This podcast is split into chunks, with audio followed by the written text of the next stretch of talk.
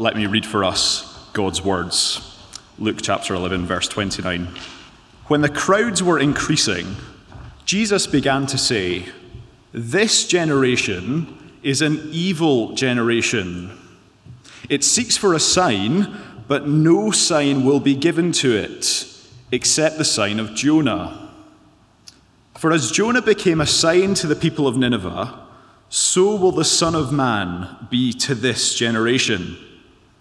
The Queen of the South will rise up at the judgment with the men of this generation and condemn them. For she came from the ends of the earth to hear the wisdom of Solomon. And behold, something greater than Solomon is here. The men of Nineveh will rise up at the judgment with this generation and condemn it. For they repented at the preaching of Jonah, and behold, something greater than Jonah is here. No one, after lighting a lamp, puts it in a cellar or under a basket, but on a stand, so that those who enter may see the light. Your eye is the lamp of your body. When your eye is healthy, your whole body is full of light. But when it is bad, your body is full of darkness. Therefore, be careful lest the light in you be darkness. If then your whole body is full of light, having no part dark, it will be wholly bright, as when a lamp with its rays gives you light. While Jesus was speaking, a Pharisee asked him to dine with him, so he went in and reclined at table.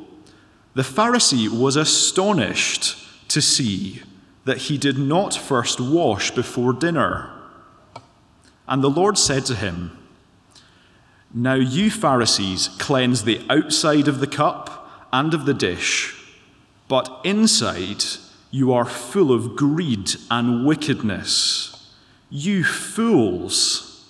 Did not he who made the outside make the inside also?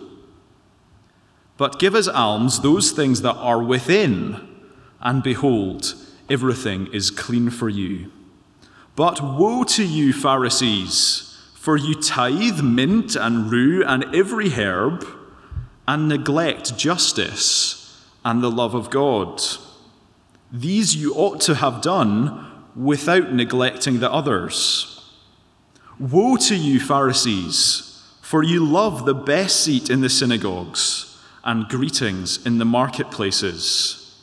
Woe to you, for you are like unmarked graves, and people walk over them without knowing it. One of the lawyers answered him, Teacher, in saying these things, you insult us also. And he said, Woe to you, lawyers, also, for you load people with burdens hard to bear, and you yourselves do not touch the burdens with one of your fingers. Woe to you, for you build the tombs of the prophets whom your fathers killed. So you are witnesses, and you consent to the deeds of your fathers. For they killed them, and you build their tombs. Therefore, also the wisdom of God said, I will send them prophets and apostles, some of whom they will kill and persecute, so that the blood of all the prophets shed from the foundation of the world may be charged against this generation, from the blood of Abel to the blood of Zechariah, who perished between the altar and the sanctuary. Yes, I tell you, it will be required of this generation. Woe to you, lawyers, for you have taken away the key of knowledge. You did not enter yourselves, and you hindered those who were entering. As he went away from there, the scribes and the Pharisees began to press him hard and to provoke him to speak about many things, lying in wait for him to catch him in something he might say. Well, thank you very much. And please do uh, keep that reading open in front of you. You will have noticed it's a, a long reading and um, a challenging, serious reading. Um, so please do keep it in front of you to help you with following along. Um, if you don't know me yet, my name is Roger. I'm one of the ministers here, and I'd love to get to know you. Do come and say hello if you're new around um, Chalmers. Um, but if you're new to church more generally, I guess a reading like that might have been quite a shock. I mean, Jesus doesn't pull any punches in this passage. Striking, isn't it? Jesus, gentle Jesus, loving, kind Jesus, is calling people evil, calling them fools, pronouncing woe, pronouncing judgment on people. It's quite a shock. It's even quite a shock in Luke. Like, we've seen in Luke that Jesus is compassionate, kind. He, he loves the most vulnerable in society, the people that everyone else walks past, he cares about. He even described his mission as coming to preach good news to the needy. And now, the most loving man who's ever lived is warning of judgment and woe. So, what's going on? Why is Jesus so deadly serious in this passage? Let's pray for God's help as we try and understand what's going on here. Let me lead us in prayer. Our Father in heaven, we pray quite simply that you would turn the lights on this morning. Pray that you would open our eyes, open our hearts to see Jesus for who he really is. Please help me not to distort the light as I speak. Please help all of us not to distort the light as we listen. We pray that in Jesus' name. Amen. Well, if you want to know what's going on or where we're headed this, this morning, there is a handout and the service, sermon outline is on the back of it. You'll see the big topic is kind of thinking about Jesus' opponents today. Why do people reject Jesus? And of course, many do. Many did then, many do now. And that rejection comes in a whole variety of flavors. I mean, in Scotland today, to be honest, loads of people reject Jesus because they've never actually met him, never heard anything he says just don't know about Jesus, or at least don't know about the real Jesus, the unfiltered, non airbrushed Jesus that's actually there in the um, accurate history of the Bible, rather than the selective, um, edited version from the media or School RE. And God's loving solution to people who haven't even heard about him is to send the church out with the good news. Remember a couple of weeks ago, back in Luke 10, Jesus said this The harvest is plentiful, the workers are few. That's chapter 10, verse 2. And so pray that more of us Christians would go out with the good news and share it. But we also saw in chapter 10 that when we go out, there'll be mixed reactions. We'll meet with many who reject Jesus and his message. In fact, Jesus described it as going out like lambs amongst wolves. He said, Look, be prepared that if they reject you, it's because they reject me.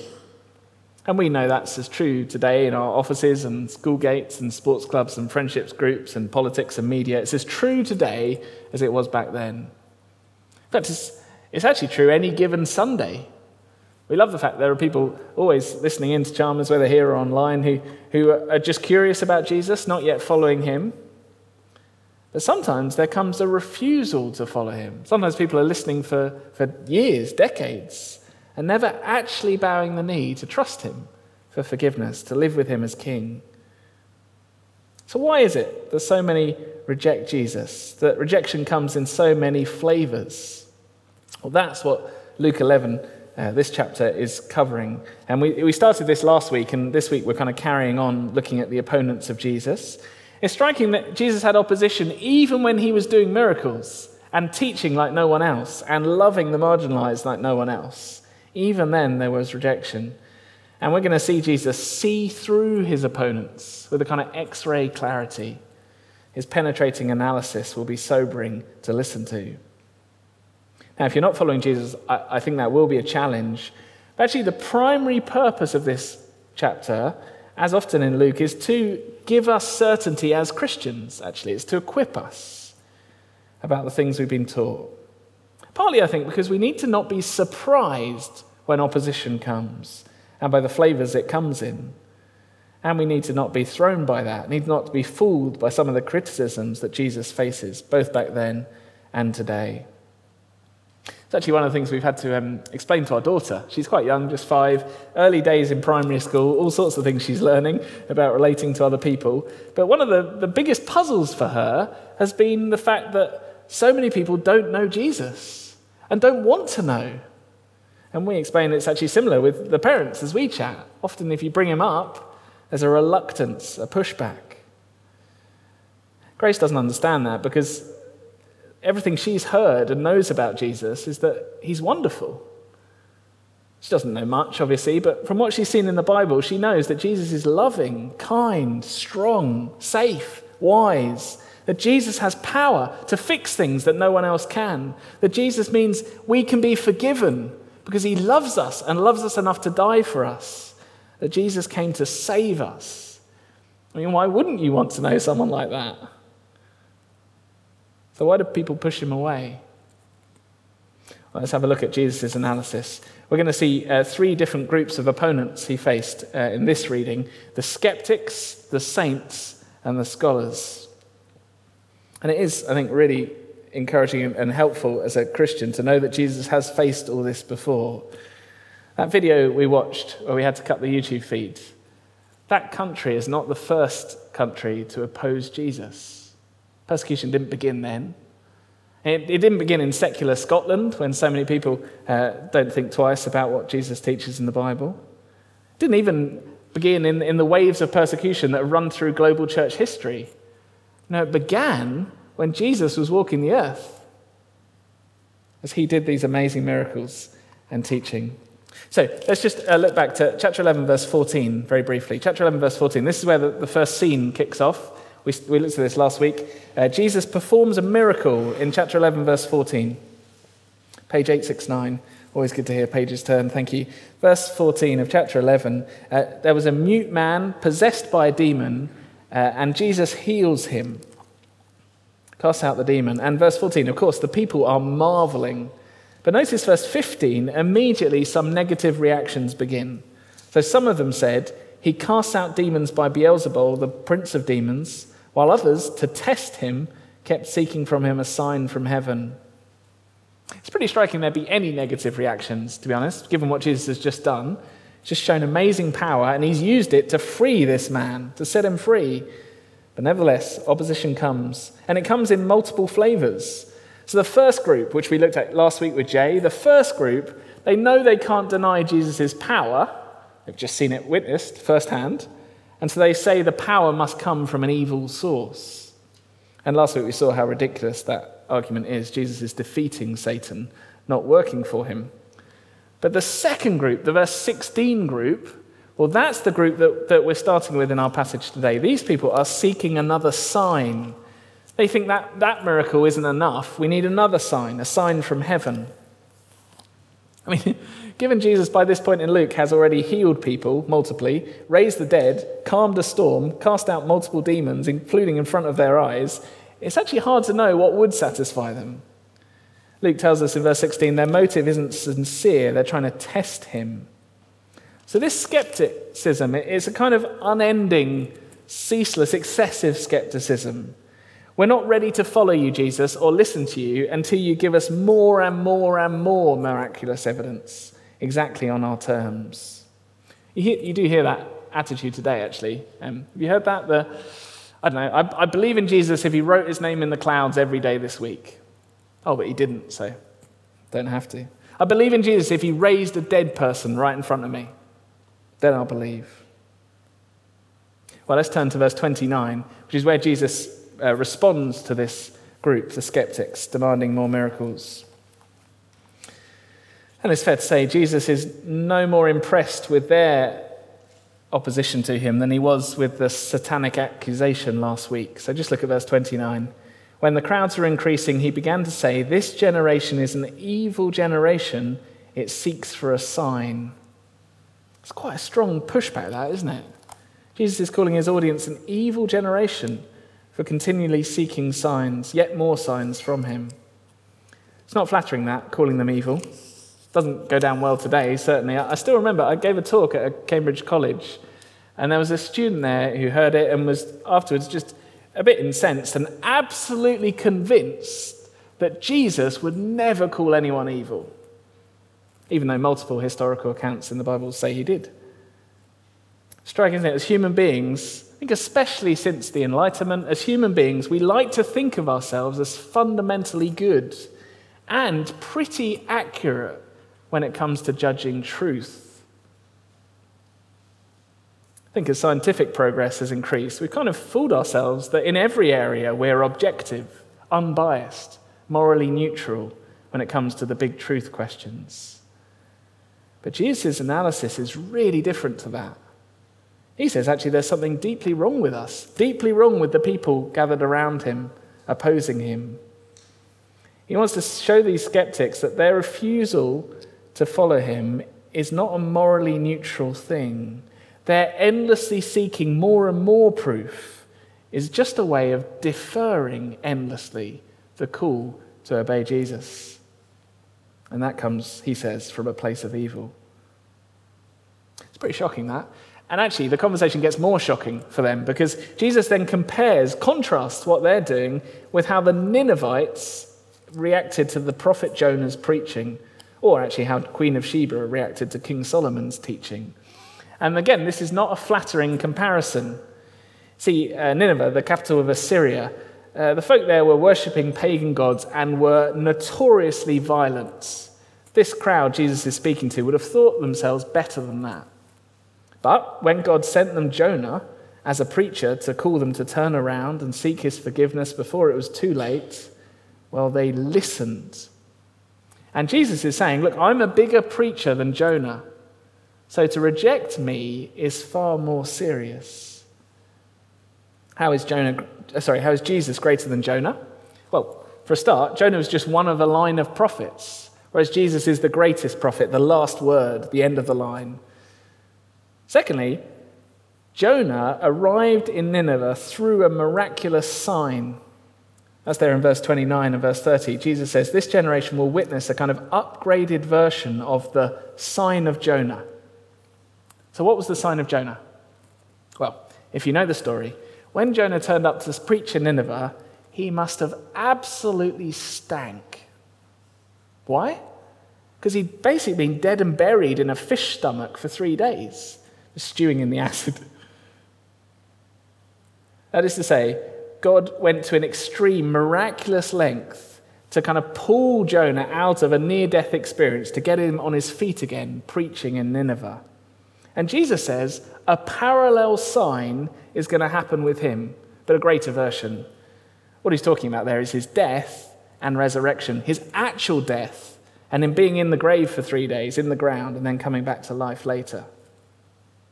So then, Mr. or Miss or Mrs. Skeptic, is that enough of a sign for you? You who seek a sign, you who say, if only God raised someone from the dead, then I'd believe. Well, God will call their bluff in this generation. God will authenticate his son, his preacher, by actually coming back from the dead. Not a near death experience like Jonah, but an actual death experience. Is that enough of a miracle, the resurrection of Jesus, to turn you around? Or is the real issue not actually about proof? Is it really that you you will not turn and follow Jesus, however much evidence gets put before your eyes? Striking, actually, when you look through the, the books of um, celebrity atheists, uh, like a, a Richard Dawkins' God Delusion, take that one. One of the striking features is how little engagement there is with the historical accounts of Jesus Christ and particularly the eyewitness accounts of his, around his resurrection, the empty tomb, the, the clear death, and then the sightings afterwards. It's almost as if the evidence that God has provided generously is kind of disregarded, it's kind of pushed under the carpet, and then God is expected to jump through the hoops that we set up, whether they're um, empirical materialism hoops or something else. And I think it's that unwarranted skepticism, that never ending, endless skepticism. That's why Jesus says the Ninevites and the Queen of Sheba will condemn this generation who witnessed Jesus in the flesh. Because when God sent the Ninevites a preacher from a near death experience to warn them of impending judgment, they took it seriously. Yet here he's sending his own son, greater preacher, working greater miracles, with greater authentication when he rises from the, from the dead, and they'll still reject. Not because of no evidence then, but in the face of the evidence. You see, it is a moral refusal, therefore, a culpable moral refusal. That's why Jesus calls it an evil refusal to accept the truth. And of course, it couldn't, be, it couldn't be further from the Queen of Sheba, could it? I mean, she was actually hungry to hear the teaching of God's king. She, she heard that Solomon was, was teaching with unparalleled wisdom. It was on offer. And so she traveled to him to find out more. Like Mary two weeks ago, she sat at the feet of the king to listen. And again, Solomon, he's just one of the kings, just one of the line, but Jesus is the ultimate king, the end of the line, the Messiah king the whole Bible pointed to. So, how could they not respond to him? That's why the stakes are high. That's why Jesus is being pretty blunt. This is actually coming from a place of love. He's warning them in love, saying, Wake up, stop twisting the evidence, stop ignoring what's happening in front of your eyes. Accept my call to turn before it's too late. It's a kind of, can't you see what's in front of you? And actually, that issue of sight is where he goes next in verses 33 to 36. Because these people are in real danger of shutting out the light and so shutting themselves into darkness. The principle is there in verse 33. You have a blackout in um, Edinburgh, and uh, what do you do? Well, you try and find a torch or a lamp or a candle or something. But then once you've got a light going, you don't put it under the table or under the chair or into the cellar. You get it up high so everyone can see. And I think Jesus in verse 33 is talking here about himself initially. Uh, in Luke chapters 1 and 2, Jesus was described as the light bursting into the world, breaking into the darkness like a sunrise. And of course, he's not hiding, is he? He's not doing his ministry in some back corner. He's out in public teaching and, and working miracles. They've just witnessed one. So, Jesus, verse 33, is the light shining. But verse 34, he begins to issue a warning about our perception. So, verse 34 Your eye is the lamp of your body. When your eye is healthy, your whole body is full of light. But when it's bad, your body is full of darkness. Therefore, be careful lest the light in you be darkness. The point is, Jesus is shining right in front of them if their eyes were healthy spiritually, they could perceive what was going on. But the danger is they're going to miss out on their lives being transformed because they will not see the light. So here's an illustration. Um, I know it's not bite sized, but I figured it's heavy stuff today and this will hopefully help us. Um, so imagine this is a human life, okay? Um, sorry, it's a bit crunched. It got um, squashed in my bag. Um, now, imagine that the light is blazing, so we've got some big spotlights up there. Jesus is blazing in front of them. But the reality is, there's something in between the eye. And if the eye is working, if they're seeing Jesus properly, well, then the entire life floods with light. If you accept Jesus, if you, if you see what he offers, submit to him, listen to him, the whole life gets filled with light. But the reality is, they will not have the light blocking it. And I know the lights in here aren't off, but that's a dark life, he warns. Verse 35 Be careful lest the light in you be darkness. And actually, if you want to know what, what does that actually look like in practice, well, every example of opposition in Luke 11 is an example of this people refusing to see, shutting themselves into darkness. So last week with Jay, that suggestion that Jesus would be working on the side of evil when he's just defeated some evil doesn't make any sense. I mean, it's just illogical. It's burying the light. This week, so far, this suggestion that having just done a miraculous sign, that Jesus needs to do another miraculous sign, or else we're not going to follow, doesn't make any sense. Refusing to let the light in. And we've got two more before we close. Uh, as uh, Jesus goes to a dinner party and meets the saints and the scholars, two more examples of bad spiritual eyesight, refusing to let the light in.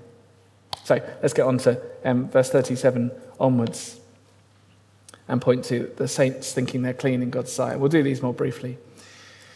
Now, we might think, oh, it's kind of nice that the Pharisees are having Jesus around but, um, for dinner, but actually, we know already that they're trying to trap him in Luke, and, and the lawyers uh, are, are kind of forming a conspiracy. So it's not exactly a friendly invite. And it doesn't take long for their hackles to rise. Barely have they filed past the hand sanitizing station, which they use not, obviously, it's pre COVID, they're using it for ritual cleanness before they eat. They've all filed past, and Jesus just walks past. He's failing to hit the mark of what they consider being appropriately clean for God. So we're saying that God's law to Israel in the Old Testament, it, it, does not require ritual washing before eating. That's something the Pharisees have added. Something they'd added, presumably to help ensure they were clean and possibly to express that they were clean before God. And so it is a huge shock, verse 38, when Jesus just doesn't bother. And knowing their thoughts, Jesus doesn't wait for the fish course, he just dives in to challenge the reaction. You see, they may think they're clean in God's sight with all of their ritual practices, and other people may think they're clean in God's sight, may look up to them as the spiritually pure, but God is not fooled. Man looks on the outside, God looks at the hearts. And so Jesus turns the light on them to point out that things in there are pretty dark, filthy, in fact. Verse 39 The Lord said to him, Now you Pharisees, clean the outside of the cup and of the dish, but inside you are full of greed and wickedness. Jesus sees through them and sees total hypocrisy. They're making a show of being clean whilst filthy inside. And so he says in verse 40, You fools. Now, that may sound like Jesus is just being rude, but I think he's picked that word pretty carefully. See, in the Old Testament, the fool was someone who would not fear God, who does not recognize that fear of God is the beginning of wisdom, who does not realize that only by fearing God can I rightly know myself and where I stand. And that's precisely what's going on here. When they look in the mirror, their spiritual eyesight is deeply flawed. After all, Jesus points out, like, God didn't just make our hands, He made our hearts. Our insides, our thoughts, our desires, our love needs to be clean, not just our skin. In fact, what's the big command? The center of the law love the Lord your God with all your heart, soul, mind, strength. That is the bar, not make sure you wash every time you eat. And so, as Jesus puts it, verse 41 give as alms those things that are within and behold, everything's clean for you. Jesus himself doesn't need to wash his hands to be clean before God, because at the deepest level, his heart is clean. It's full of love for his Father and for others. But these religious leaders, verse 42, lack the love of God. They neglect it, even as they spend lots of time and attention ticking the boxes when it comes to giving 10% of their income or whatever else. Striking, actually, they, they, they sweat the small stuff, he says. They tick the spiritual ch- checklist uh, and actually, verse 43, they love the kind of social and community respect that comes from being an upstanding, moral, admired member of society. They love being known as one of the good guys. But all the while, God says, Woe, woe, woe, woe, which is the cry of judgment Isaiah issued to the leaders of his day, and now Jesus issues to the leaders of his day. Let me just say that this attitude can be found all over this city and our society today. It might not wear the same cultural clothing as this, might not be people tithing the spice rack anymore. But the city is full of people assuming God will basically be happy with them based on a moral checklist that they themselves have written. Churches can be full of that attitude. It might be financial giving. I give to charity. I give to church at Christmas. I joined a Kickstarter page or a GoFundMe. I once bought a beggar a coffee. Look, I'm a, I'm a generous person, at least some of the time. God must be pleased with that. Could be religious adherence, whether it's trying your best with the five pillars of Islam or ticking the box with attending Mass and christenings or, or making offerings to the ancestors. It might be doing good, kind deeds, helping out with a homeless shelter, volunteering to help with efforts to recover from COVID It might be making an effort in the ethical hot potatoes of the day. So, in light of COP26, it might be doing my bit for the environment, eating less meat, recycling more, avoiding plastic, traveling by bike or bus. And don't get me wrong, some of those things are really good things to do. But actually, so were most of the things the Pharisees were doing. Did you notice that? Verse 42. Jesus says, You tithe mint and rue and every herb and neglect justice and the love of God. These you ought to have done without neglecting the others. See what he's saying? He's saying, Look, the point is, it's not that you weren't doing some good things, a few good things. It's that those few good things fooled you into thinking you were clean enough for God when the big stuff is way off. Fooled into thinking some outward public acts of service were enough to mask the fact that on the inside I don't love God with all my heart, soul, mind, strength. In other words, their spiritual eyesight was terrible. There they were thinking Jesus wasn't clean, when actually not realizing God sees right through them to see they're filthy on the inside. They needed Jesus to provide them forgiveness and, and cleaning. But instead, they refuse him. By the end of the chapter, they're trying to trap him. That's why they're in so much danger. That's why Jesus is being blunt. And it means they're dangerous to others. Do you notice the last thing he says to the Pharisees? Verse 44 Woe to you, for you are un, you're like unmarked graves. People walk over them without knowing it. It's another picture of being clean or unclean. So, in God's law, contact with a dead body made someone unclean. And, and so, graves were marked so that people could avoid falling into them and becoming unclean. But Jesus says the Pharisees are like an unmarked grave. They're, they're so dangerous because they look fine on the outside, seem great, maybe even seem helpful. But uncleanness and death lies that way. This is blunt, but Jesus would say the same thing today about any moral or religious system that turns its back on Him. It turns its back on the God of the Bible, His standards, the requirements of His law, and the Savior that He's provided to provide forgiveness in Jesus Christ. Because any pretense to be fine morally, spiritually, on our own merits, it is deadly. Any choosing of my own moral checklist to say I'm fine it's deadly to myself and for those of us in spiritual leadership to others as well. Does mean any spiritual or religious leader who's listening to this should be sobered by the warning. I know I am. But actually, that does explain why Jesus is so fierce here. You see, these Pharisees were dangerous to others, and the Son of God really cares when people are being given false hope, are being led astray, led away from the cleansing that they need in Jesus, just because they're being told if you, if you recycle plastic and buy fair trade coffee, you'll be fine. That's point two the saints thinking they're clean in God's sight. Now, it's pretty intense in here. Imagine what it was like in the dinner party I mean, imagine the atmosphere, the kind of frostiness. And it seems like, for our third point, verse 45, it seems like one of the lawyers wants to kind of break the ice, just tone it down a bit. And so he interjects and kind of says, Steady on, steady on, Jesus. I'm sure you're not intending to criticize everyone in the room here. Surely you're not lumping us lawyers and scribes, these kind of experts in the Bible. You're not lumping us into this pronouncement of woe and judgment, are you? That's verse 45. Then, verse 46, Jesus says, Woe to you, lawyers, also. Again, Jesus is incensed at the effect these religious experts are having on others. Just look at verse 45 and 52, which kind of start and end the first and last woes to the scholars. 46, he says to them, Woe to you, lawyers, also, for you load people with burdens hard to bear, and you yourselves do not touch the burdens with one of your fingers. Or verse 52 Woe to you, lawyers, for you've taken away the key of knowledge. You did not enter yourselves, and you hindered those who were entering. Again, it's a kind of hypocrisy he's pointing out, but it's a different flavor of hypocrisy, isn't it?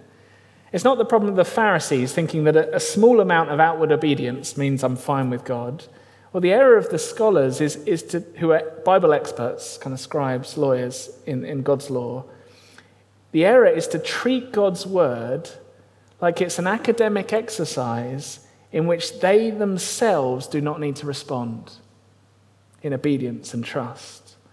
So, verse 46, they can precisely define for others what they need to do to keep God's law, but they don't seek to obey it themselves or help others.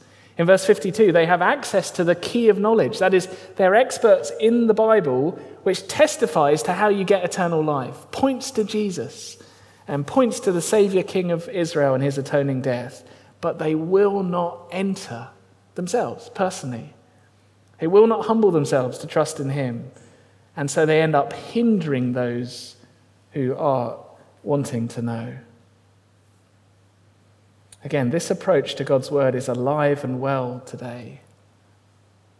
Sadly, not so much on the streets, but on, in some of our major denominations, some of the major divinity faculties in the West, where the idea that study of Scripture would be to make us wise for salvation, that the aim of, of studying God's Word is, is to be led to tr- trust in Christ personally, well, that idea is often seen as passe naive, old fashioned, fundamentalist, Bible Belt kind of stuff.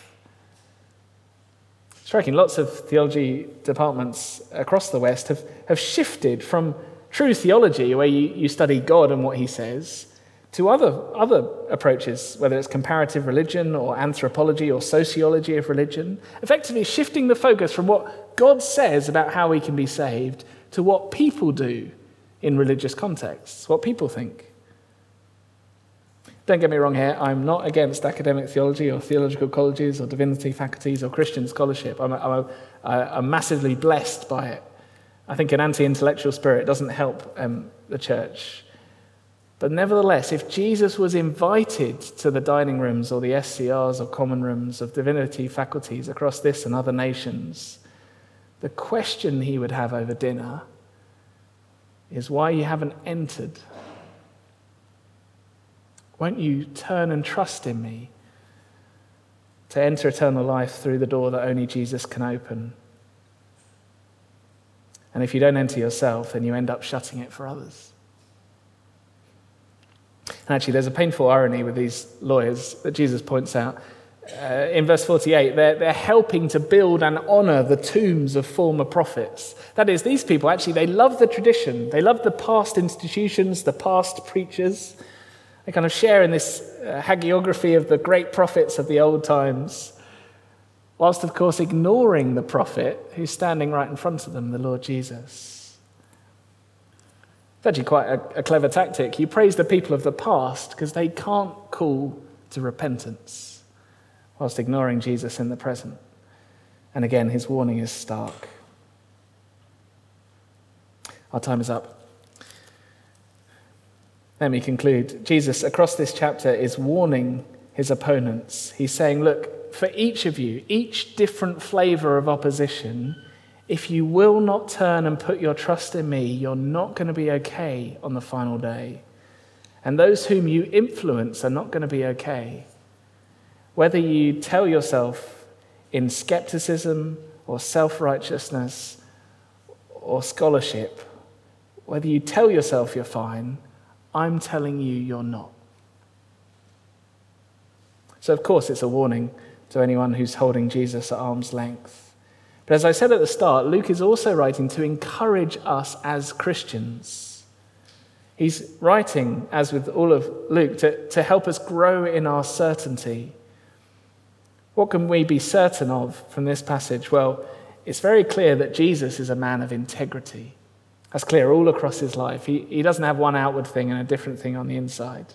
Jesus' his teaching and his life stands up to scrutiny in a way the arguments here of his opponents really don't.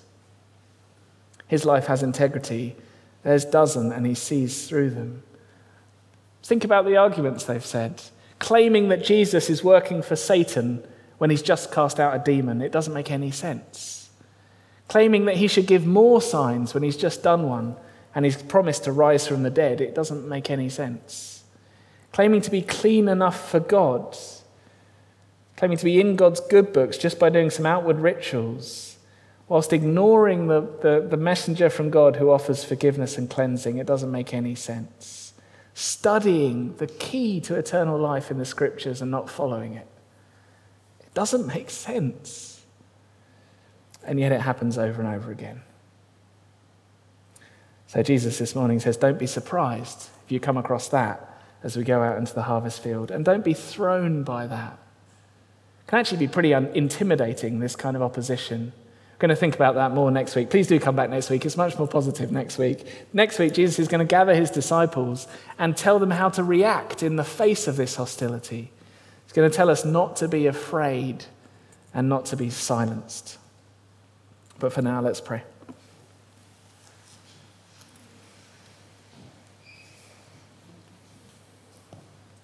Our Father in heaven, we do pray that you would help us to have eyes that work spiritually. Please help us to see Jesus for who he really is, to see ourselves as who we really are, people in need of forgiveness. And we do pray that our lives would be filled with his light. Please, would we have lives that shine out with the truth and the beauty and the love and the grace that only Jesus can, can provide. And we pray that when we face those who reject Jesus, help us not to be surprised, help us not to be thrown by that. And please, Lord, we pray we will graciously keep witnessing to him. In Jesus' name, amen.